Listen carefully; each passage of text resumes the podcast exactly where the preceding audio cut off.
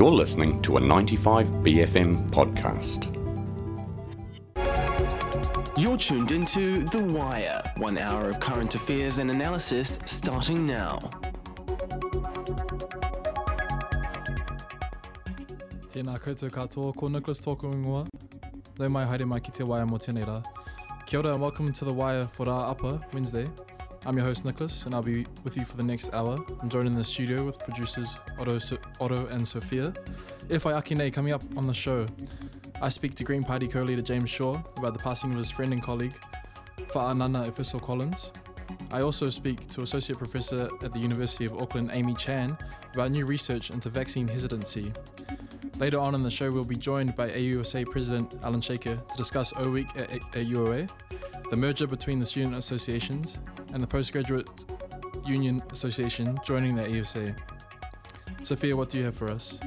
I had a chat with veteran activist and head chair of the Palestine Solidarity Network Aotearoa, John Minto, about the fundamentals of protesting.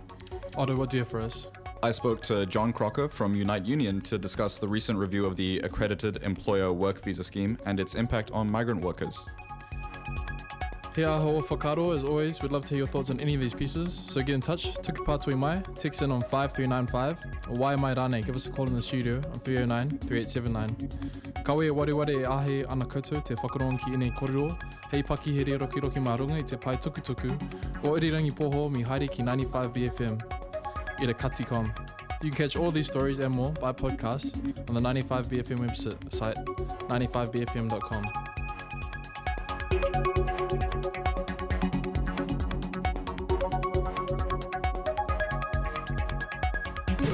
It's time to hear from the Green Party with co leader James Shaw. On Wednesday last week, New Zealand was shocked to learn of the sudden passing of Greens MP Fa'anānā Efeso Collins. Efeso began his career as a youth worker before joining the Auckland Council as a councillor for the, the Manukau ward. He later ran for mayor with the endorsement of both Labour and the Greens before campaigning for the Green Party in last year's election. In his maiden speech, Collins highlighted his wish to be a champion for the underserved and underprivileged members of our society, saying, The government cannot be a bystander to people suffering confusion and disenfranchisement. New Zealand must close the divide between those who have and those who have not, because the reality for my community is that those who have more money often wield more power, more health, more housing, more justice, more access, more canopy cover, more lobbyists with swipe cards, and more time. I spoke to Green Party co leader James Shaw about the passing of his friend and colleague, Fa'anānā Efeso Collins. Um, I I only really got to know Efeso in the last couple of years. I met him during his mayoral campaign two years ago, uh, which of course the Greens were quite strong supporters of. Um, there are others like Marama and Teanau uh, and Darlene in our caucus who have known him for many years, you know, right back to kind of university days and so on. And and my relationship with him was really good. I, I was r- really looking forward to seeing him flourish in Parliament. He felt like he'd he, he really felt like he'd arrived in a in a kind of sense of you know he'd had this long career of community work and you know work in local body and so on and so forth and all of that I just think set him up for what was going to be a great future. So the thing I'm mourning personally mostly is that kind of lost that lost future. Hmm. Do you have any particular memories in your mind that you believe kind of highlight his ethos or the way he carried himself throughout his political career or his time with the Green Party? Yeah, I do. I, I mean, I, I think there are, there's kind of three things that that I that I remember that really kind of gave me an insight into who he was as a person. One of which is that during our candidate list ranking conference about a year ago, uh, when he was still kind of introducing himself to a lot of the uh, kind of Green membership who, who decide on our on our list, he I had quite a long chat to him about his kind of political journey and how you know he changed his mind on certain things. And you know it really did strike me that he had um, you know two things that often you don't find together in politicians, which is a real sense of strong values and, and who he was there to serve on the one hand, um, like a real spine made of steel, but also a real openness um, and a sort of a generosity of spirit and a humility, you know, that kind of let other people be who they are um, and have their opinions, even if they were completely different to his own, you know. So that that's a very rare quality um, in a politician or in, or in a leader. So so there was that. The second one was during one of our early caucus meetings when, when we were first coming together. We we kind of got into a bit of a difficult conversation, and it was you know sometimes in a in a big group it's like oh it's all awkward, so no one kind of says anything. And Efeso kind of stopped the conversation and said, no, actually, we do need to talk about this. We don't want to walk over that. And got got us to be able to actually have the difficult conversation. And you know that again was that just that one little intervention. You know, right in one of our very first meetings as a group, again just showed me that he both had a, a sort of a, a, deep empathy, like he could, you know, read read the room really well, but then that he would do what it took to ensure that we moved on as a group. Again, a, a sort of a real active, a real active leadership. Mm. Um, yeah, and and then the third the third one really um, was uh, just the way that he talked about, you know, his his kind of political journey and and the and the kind of people and communities that he had interacted with who had shifted him on things as well. Yeah, and I, I kind of just want to wrap up with a question about his, I guess, regarding to his legacy. Efeso was kind of praised as a champion for underprivileged and underserved communities. Yes. Is there a particular area of, of work that Efeso championed that you want to see carried on by his Green Party colleagues? Well, yes. So he, I mean, you know, I think one of the reasons why he came to the Green Party was because you know, we of all parties in Parliament have really highlighted um, and championed the cause of economically excluded and underprivileged people in our society. And so I think that's why we kind of came together. But he had a particular um, reach into uh, South Auckland uh, communities in particular um, and into uh, Pasifika communities, uh, and so on, which you know has has not historically been a strength of ours. You know, Teanau's been doing a lot of work uh, in the last term, um, but he's sort of been on his own. So, you know, Efeso, as you can tell from the just the outpouring of support over the course of the last week since he died, you know, touched on thousands upon thousands of lives, um, and and so there is a real hole there uh, that's missing for us, um, and and that we're going to need to find a way to to fill, and to live up to the kind of standard and and the challenge that he left us. That was Green Party co-leader James Shaw. That was James Shaw for the Green Party. The Wire. Hit the tracks at Motat for a day filled with tramtastic fun at the ever popular Live Day, Trams, Sunday, March 17th. Check out their stunning fleet of trams, including their double decker tram Big Ben. Keep track of your rides throughout the day with a Tram Tracker card. Plus, you can even make your own mini tram to take home. Motat's Live Day. Trams. Sunday, March 17th, 10am till 4pm. Included in general entry. Find out more at motat.nz. The start of your week just got a whole lot burger. Reburger are offering get a free upgrade of loaded fries on Mega Size Mondays. And on Cheapskate Tuesdays, you can get a burger, fries, and a drink for only 18 bucks. Plus, keep your eye out for special burgers dropping. Reburger, the burger with ingredients as fresh as you are. 21 Whitaker Place, Grafton. Head to reburger.co.nz or cop the app to beat the queues. DJ, DJ. We are counting down the days until innovative artist Mykki Blanco puts on one hell of a show at Neck of the Woods. And if you are too, and you have a B card, then you could nab yourself some tickets. Just tune in to 95BFM Breakfast all week for your cue to enter. 95BFM presents Mykki Blanco. Friday, March 8, Neck of the Woods. Get your tickets from under the radar. We're at a dinner table in a flat. All right, help yourself. Mmm, what's in this? Uh, why? What do you mean? Uh, i- i- it's good for you. Yeah, no, it's, it's just, it, it tastes a bit like electro swing. Well, it's not. I, I seasoned it with a little upright bass, and, and we had leftover jazz vocal. Uh, yeah, I, look, I'm getting takeout.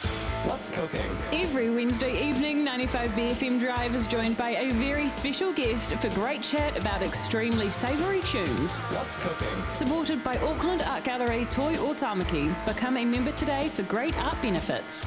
The government has indicated a progr- a, the- the- a progr- a pro- oh wow. The Wire. New research looking into vaccine vaccination hesitancy in Aotearoa has been released from the University of Auckland. The research was prompted by lower rates of vaccination following the COVID 19 pandemic, with an aim to uncover what information was most important to Kiwis' considerations around vaccination.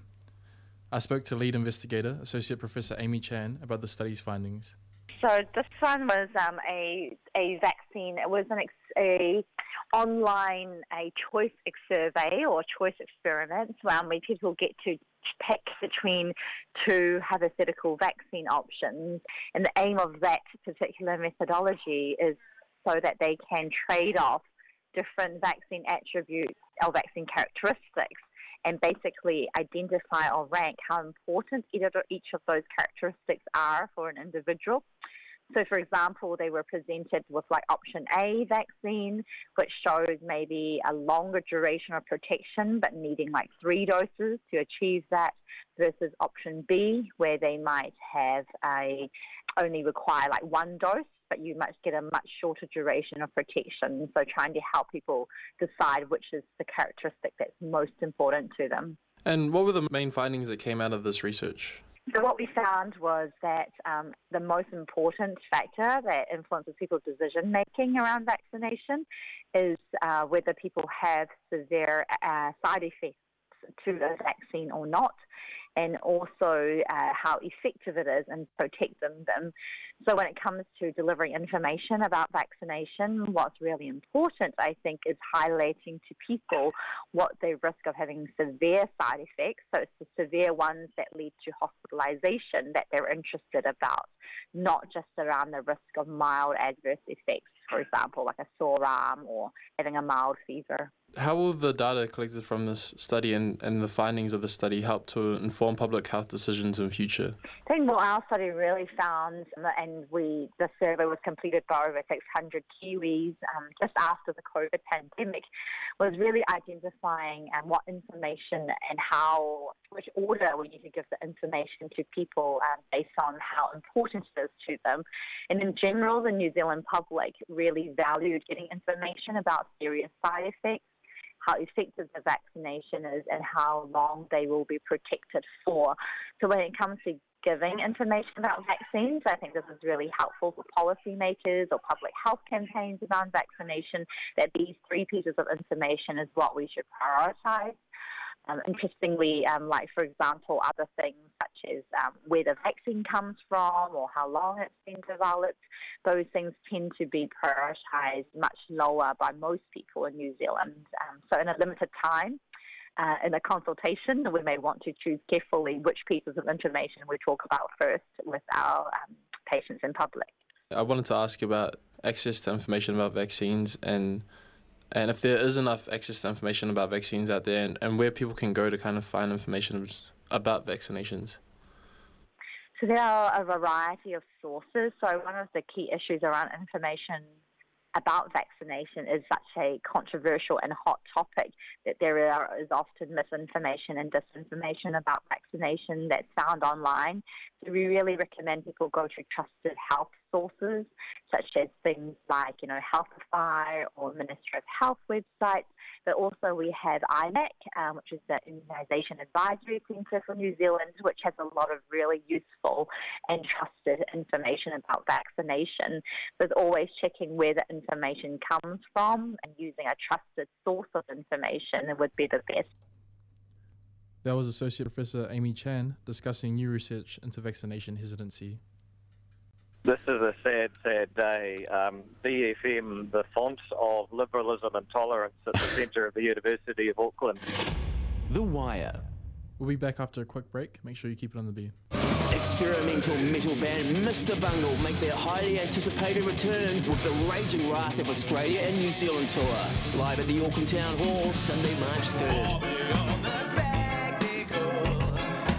Bungles are set to thrash with an electrifying performance and wild antics. Mr. Bungle, joined by fellow pop stars Melvins at the Auckland Town Hall, Sunday, March 3rd. For complete tour and ticket information, visit livenation.co.nz. Join Motat in celebrating Pasifika Festival with Pasifika Vibes, March 9 and 10. Get free entry into Motat's Great North Road location and enjoy Pacific dance and music, coconut shaving, delicious food. Plus, delight in movie screenings of Pacific short films and documentaries. Motat, supporting and celebrating Pasifika Festival again for 2024. March 9 and 10. Find out more at motat.nz. Recircle is Aotearoa's first secondhand supermarket. And they can sell your clothes, household items, records, toys, and more. You can rent a stall at Recircle to sell your treasures or shop for awesome secondhand stuff. Recircle is serious about secondhand shopping. Are you? Find them in person at 4 Galatos Street behind K Road or online at recircle.nz. Gang of Four. Gang of Four. Four. Every Friday night, BFM's got you covered for the best tunes to preload to. With a revolving cast of BFM's favourite long-serving selectors, it's the Gang of Four. Four. With Renee Jones, Pat Five, Phil Armstrong, and the Professor. Gang of Four. Four. Fridays 7 to 9 pm on 95 BFM. Is it too late in the process though to change that? Nothing's too late, bro. Everything's made up in politics. The Wire. As a new batch of freshers enter university, I thought it would be appropriate to return to the basic fundamentals of protesting. I spoke to veteran activist John Minto about the hows, whys, and whens of protesting, narrowing in on the most current Palestine protests happening across the country. As the national chair of the Palestine Solidarity Network Aotearoa, Minto discusses important context to know and resources to get involved. Well, what's currently happening is uh, that Israel is conducting a, a, genocidal campaign against the people of Gaza uh, because uh, the um, Palestinian resistance groups attacked Israel from Gaza. And it's really important to understand that for the last 76 years, Palestinians have suffered um, under a, a brutal colonial occupation run by Israel. And Israel has refused to allow Palestinian refugees to return to their land. So those refugees, I mean, 80% of Gazan people are refugees who have been kicked off their land by Israel. Basically, the land's been stolen from them. They launched an attack on, on Israel. And Israel has responded with this genocidal campaign, which has resulted in almost 30,000 people being killed. And these are people, the majority of whom are women and children, just uh, just slaughtered uh, in bombing from the air by snipers, by uh, an Israeli army, which has, as I said, genocidal intent and is conducting numerous war crimes every day against the Palestinian people. So we've got mass protests in New Zealand and around the world to call on our governments to condemn what Israel is doing and demand that Israel stop. If someone wants to attend a protest, maybe for the first time, where would you recommend they go and find resources? Well, the place to go um, is the Palestinian, uh, sorry, yeah, so the, the, Palestine Solidarity Network uh, website, which is at, um, it's very simple, it's, it's www.psna.nz. So psna.nz. And on the front page there, you can scroll down and find all the events that are coming up. So, for example, this coming weekend, we've got events, I think, in 23 different centres around the country, and people can join those events and become part of this global movement because this is such an important movement. This issue is the human rights issue of this generation. It is um, so important that we um, condemn what Israel is doing. We call for an end to its colonial occupation of Palestine we call for equal rights for everybody uh, between the river and the sea. In other words, the uh, the the Jordan River and the Mediterranean Sea, which is historic Palestine. Israel's taken over the whole the whole of that historic Palestine. We want equal rights for everybody in that area, and we want an end to Israeli policies which are brutalising the Palestinian people. Um, and uh, yeah, so joining the international campaign is such an important thing to do. It's something that um, will resonate down down the generations from this time on. How do protests work to enact change?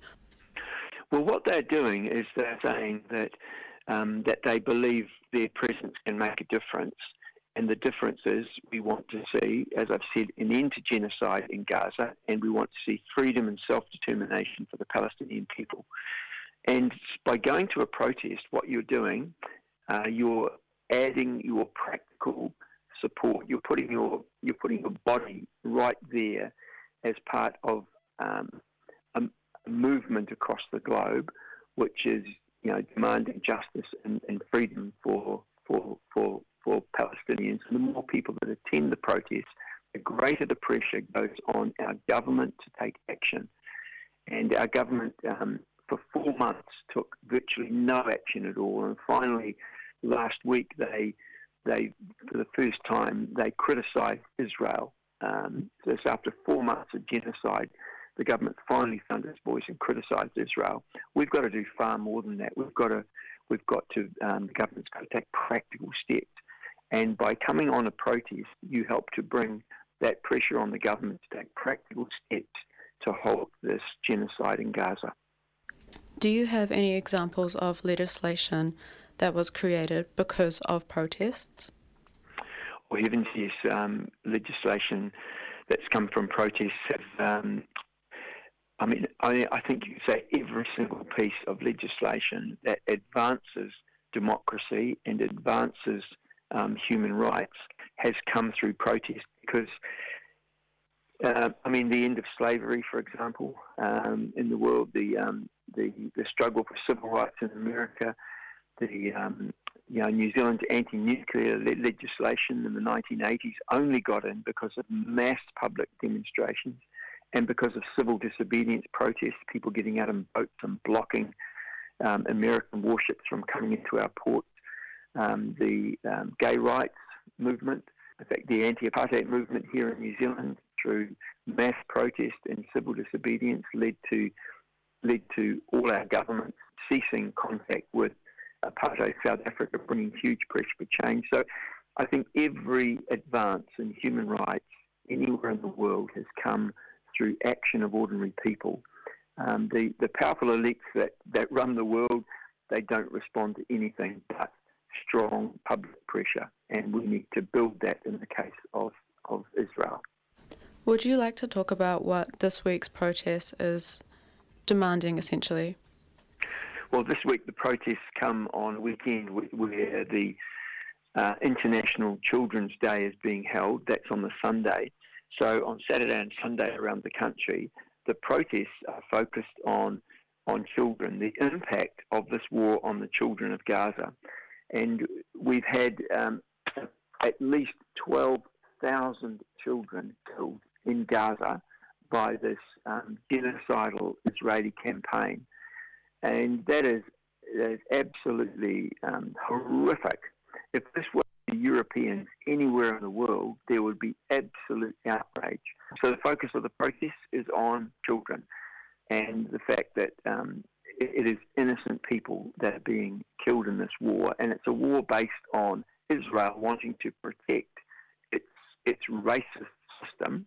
It wants to protect its, its colonial system. It wants to protect its uh, regime of Jewish supremacy over the indigenous Palestinians.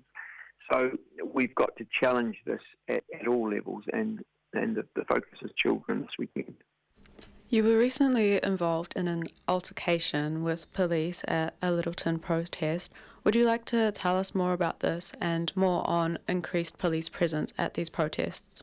Well, the Lyttelton protest was aimed at the Lyttelton Port Company. We've got five port companies around New Zealand which are allowing Zim ships Zim Shipping Company essentially to come in and they're providing port facilities for Zim ships. Zim Shipping is um, is one of the largest shipping companies in the world. It's an Israeli shipping company, and it says quite openly that its priority is to bring arms and ammunition into Israel to allow it to conduct this war, this genocidal war against the people of, of Gaza. So the Lyttelton Port Company is is complicit with this genocide by allowing Zim ships to come through here. We don't know if those Zim ships uh, will have uh, weapons and ammunition on board.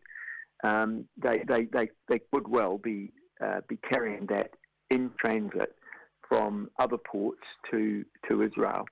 So we're saying Zim ships should be out of these ports. So our protest was directed against Zim ships. The police are, are always very quick to respond whenever there's whenever there's a threat to um, the economy, if you like. Uh, and so we did, um, protest did block the road um, briefly at, at Lyttelton, and there was an altercation with, with the police.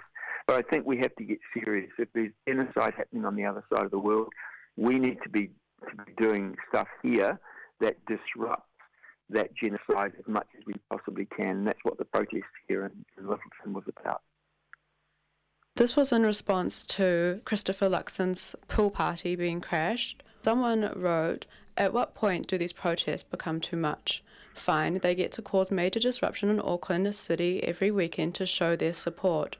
But standing in residential neighbourhoods, attacking politicians, and politicians who have already condemned the behaviour of the opposing side is ridiculous. What would you have to say to this to people who don't necessarily comprehend why this is such a pressing issue?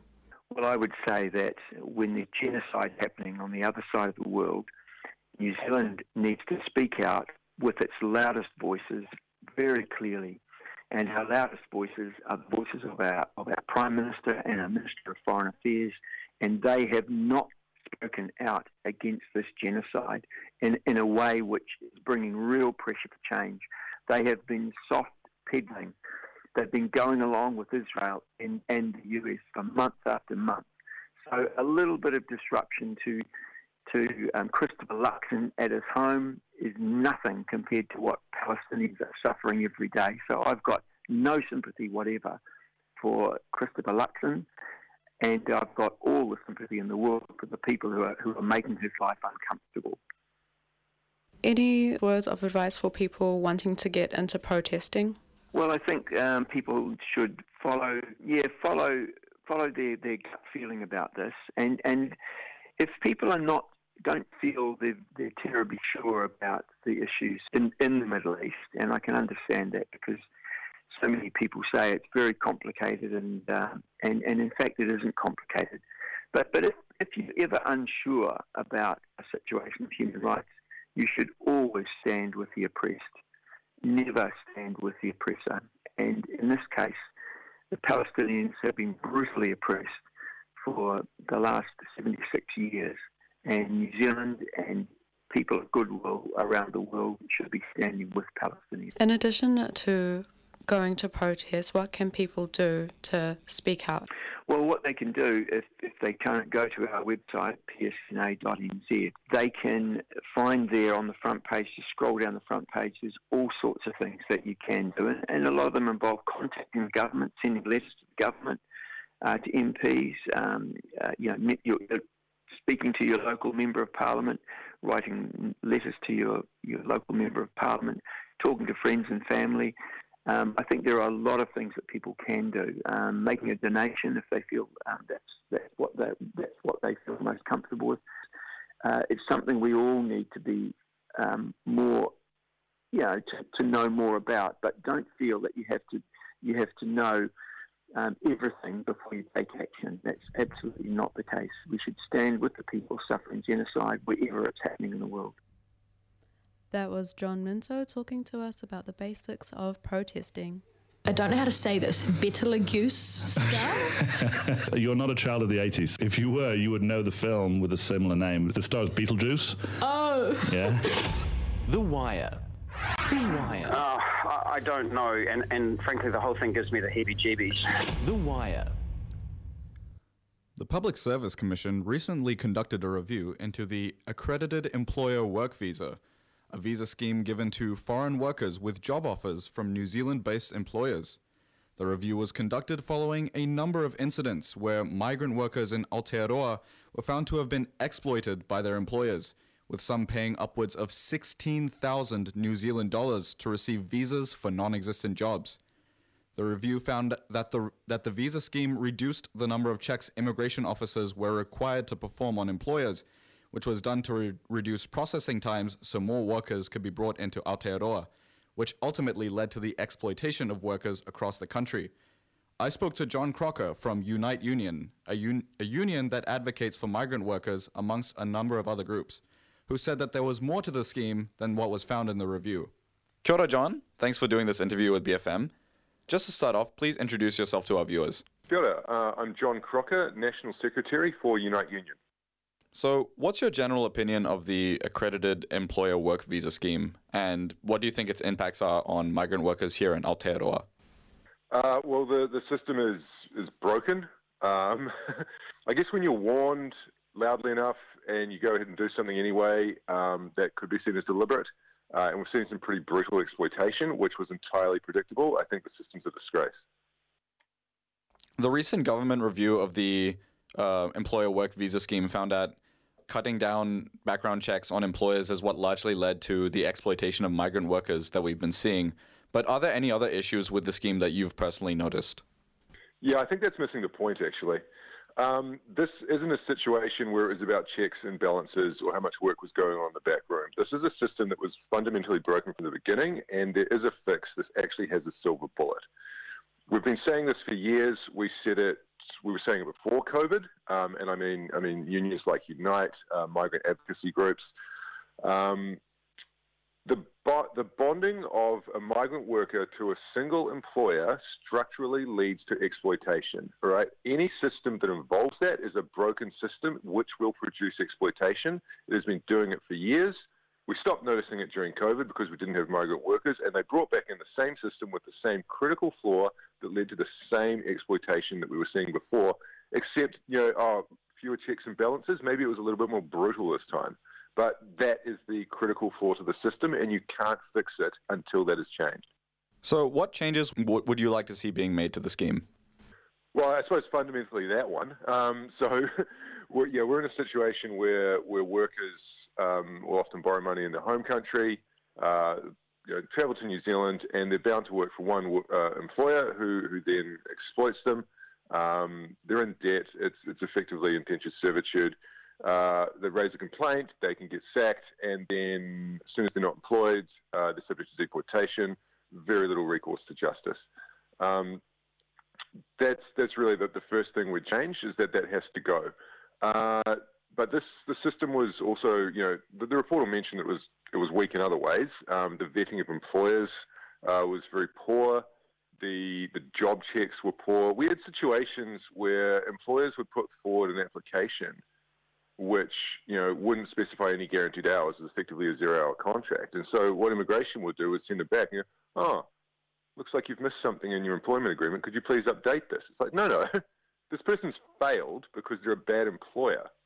Um, people need to be putting their best foot forward. They need to be good employers to be into the scheme, and they shouldn't be funneled into being good employers. We want them to prove they're good employers from the outset. Okay, if someone throws up a job ad that doesn't list the salary, cool, you guys have failed. You're at the back of the queue. Come back in six months when you've raised your game. You know, so I think I think employing migrant workers um, should be should be seen as a privilege for good employers, and there need to be like strict gates to only allow good employers to to employ migrant workers. So, are there any policy changes you think need to be made more on like a government level outside the scheme in order to protect the rights and well-being of migrant workers in Aotearoa? Well, I, th- I, think the calls for a review of the system is, is a good one. I think the, the first thing we need uh, overall is, is kind of a coherent plan. It's shifted around a lot of governments. Um, it's kind of been a, a, a, populist issue. It's like, oh, we can't find workers. Oh, but New Zealand's a little bit racist. And just it swings around a lot. And I think I think we need like a coherent plan for for immigration and, and even even population over the long term and then then have settings which are consulted on, which are humane, which are robust, which have enforcement. um, which can then be tweaked slightly to, to address our actual goals. Um, we're coming up to the end of the interview. Is there anything you'd like to finish off with? No, not really. I just just like to, to reiterate that point that the people have been saying for years and years the system was broken. There is one critical flaw that needs to be fixed. It will remain broken until that is changed. There's, it's inescapable, and there is a fix to this. And that was John Crocker from Unite Union talking to us about the Accredited Employer Work Visa Scheme. We'll be back after a quick break.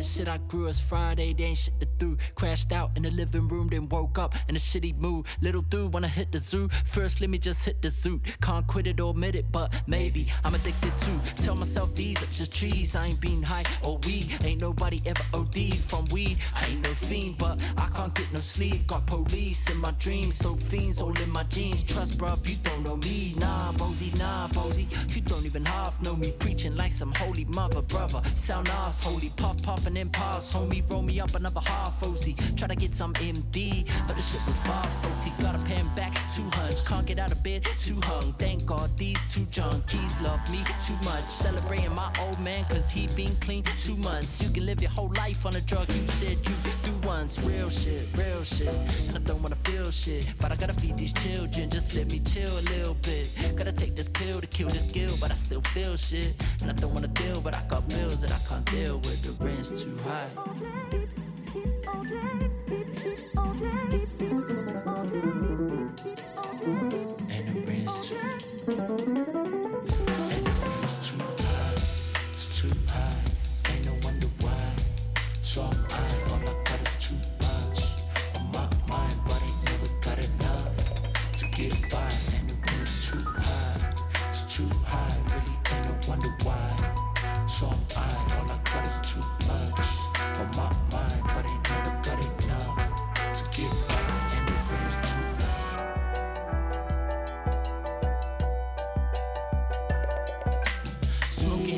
Shit I grew as Friday, there ain't shit to do. Might just sip a little brew, I've been stressed, bruv. If you knew, old boy that I flip it to, been going through his shit too. If you knew what this dude been through, you'd be fucked up like him too. It's clear, he's not all there. I come around and he's on the gear. Pipe right there on the chair, talking to me like an auctioneer. Sorry, buddy, I ain't got the money. Well, that's something I don't wanna hear. I got a lawnmower or a leaf blower. I can do a grand if you want peer. Sounds fair, wanna kill, but I ain't come here to volunteer. Can't judge him, no, to be fair. About to go get a box of beer. Same, same, but different. Nothing changed, both addicted. Just switched up the substance from a crystal to a liquid. Why do we think we're more sophisticated? Only because we sniffed it. It's a drug when it's in the hood, but it's so good if it's prescription. Twisted, the sickness is big business. When you're broke, a quick fix might feel like it might fix it, but it don't.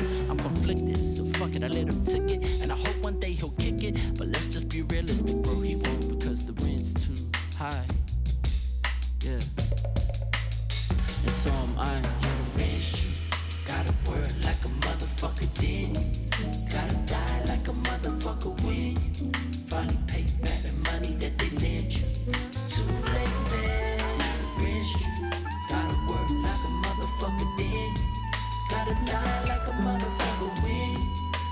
Pay you back the money that they lend you.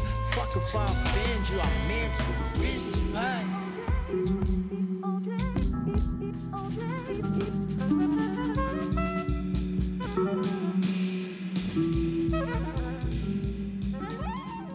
Scientists have finally found the clitoris. The Wire. Welcome back to The Wire. We're joined in the studio by AUSA President Alan Shaker. How are you doing, Alan? Not too bad. Busy week, but um, great to be here. I bet it is O Week. Um, I kind of want to start with a question about O Week. What's what's the lineup looking like? What's on the agenda for O Week this year? Um, so for the past three days, we've had our orientation festival. So you would have seen, hopefully, the streets been shut down. No buses Yeah. driving through, no delivery trucks driving through, um, and we've had sort of giveaways, activations, lots of vendors giving away free stuff. Um, and tonight we are. Uh, going to work around the clock, so we're going to from 2 p.m. We're going to uh, move all those vendors out. Uh, we've got the stage there, and we're going to turn it into Alfred Street Party. That is a ticketed event, Yeah. uh, but it's the official cor- uh, orientation concert.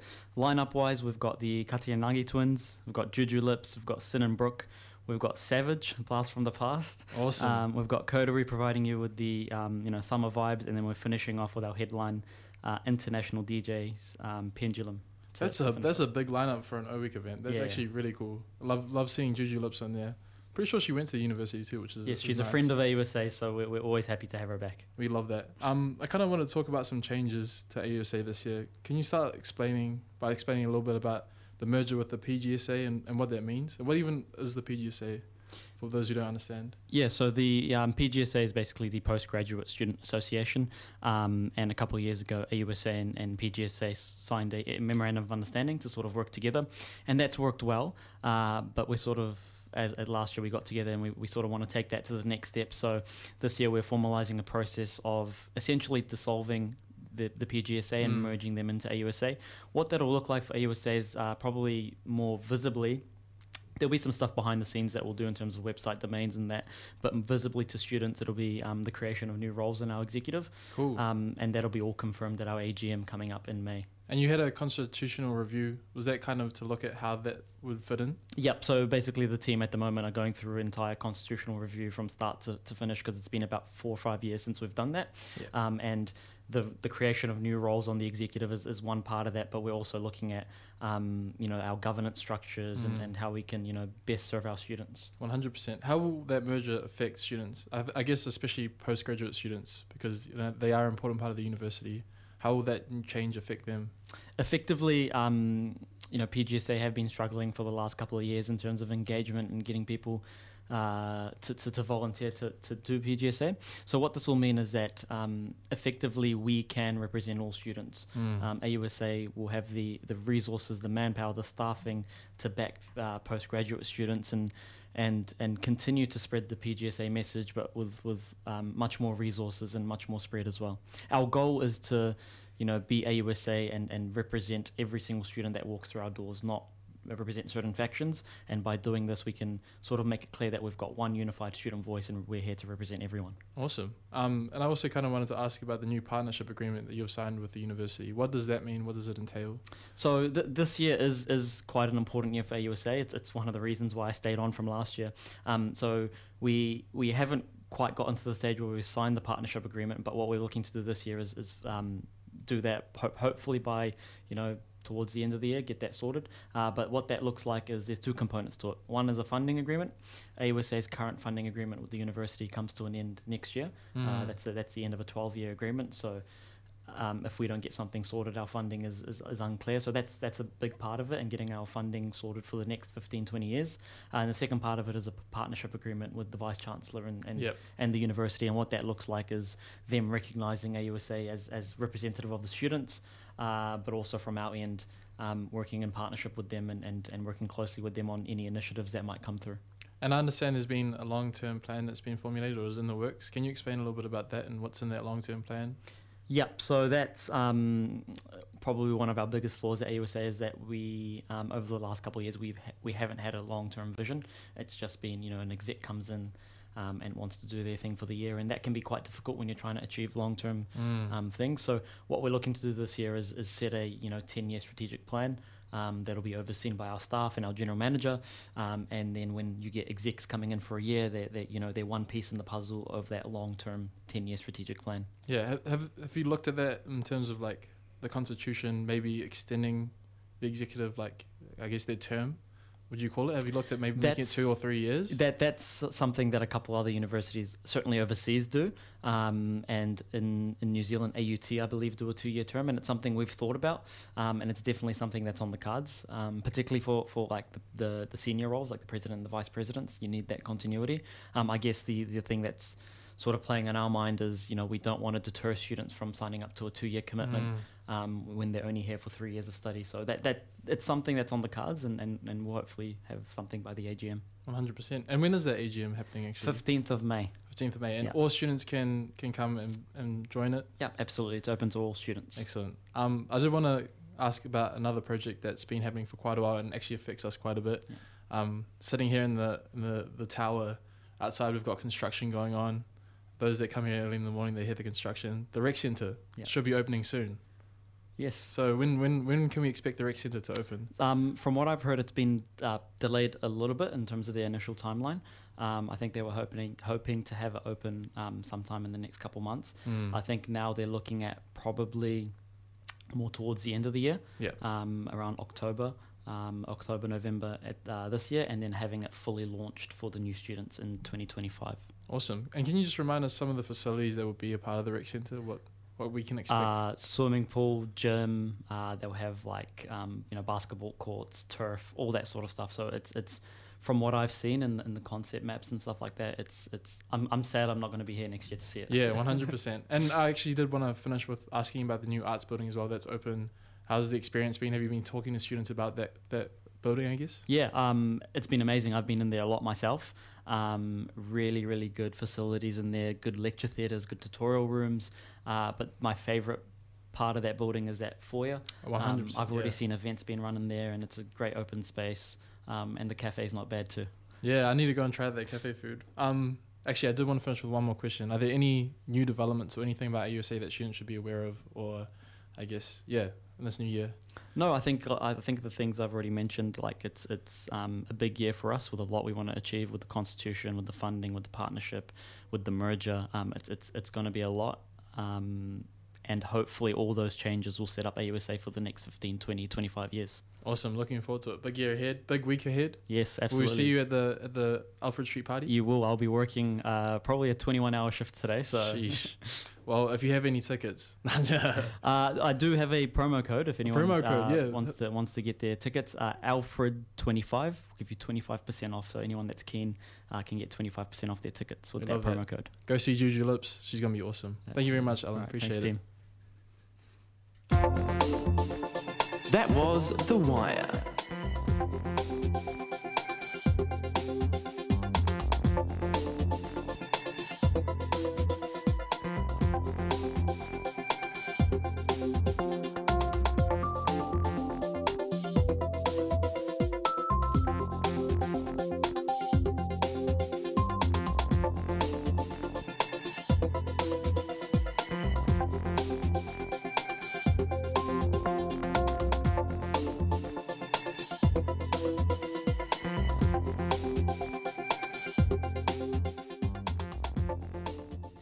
Ira te hōtaka katoa mō tēnei wiki, nei te mihi kia koutou katoa i kōrero mai ki mō tēnei rā.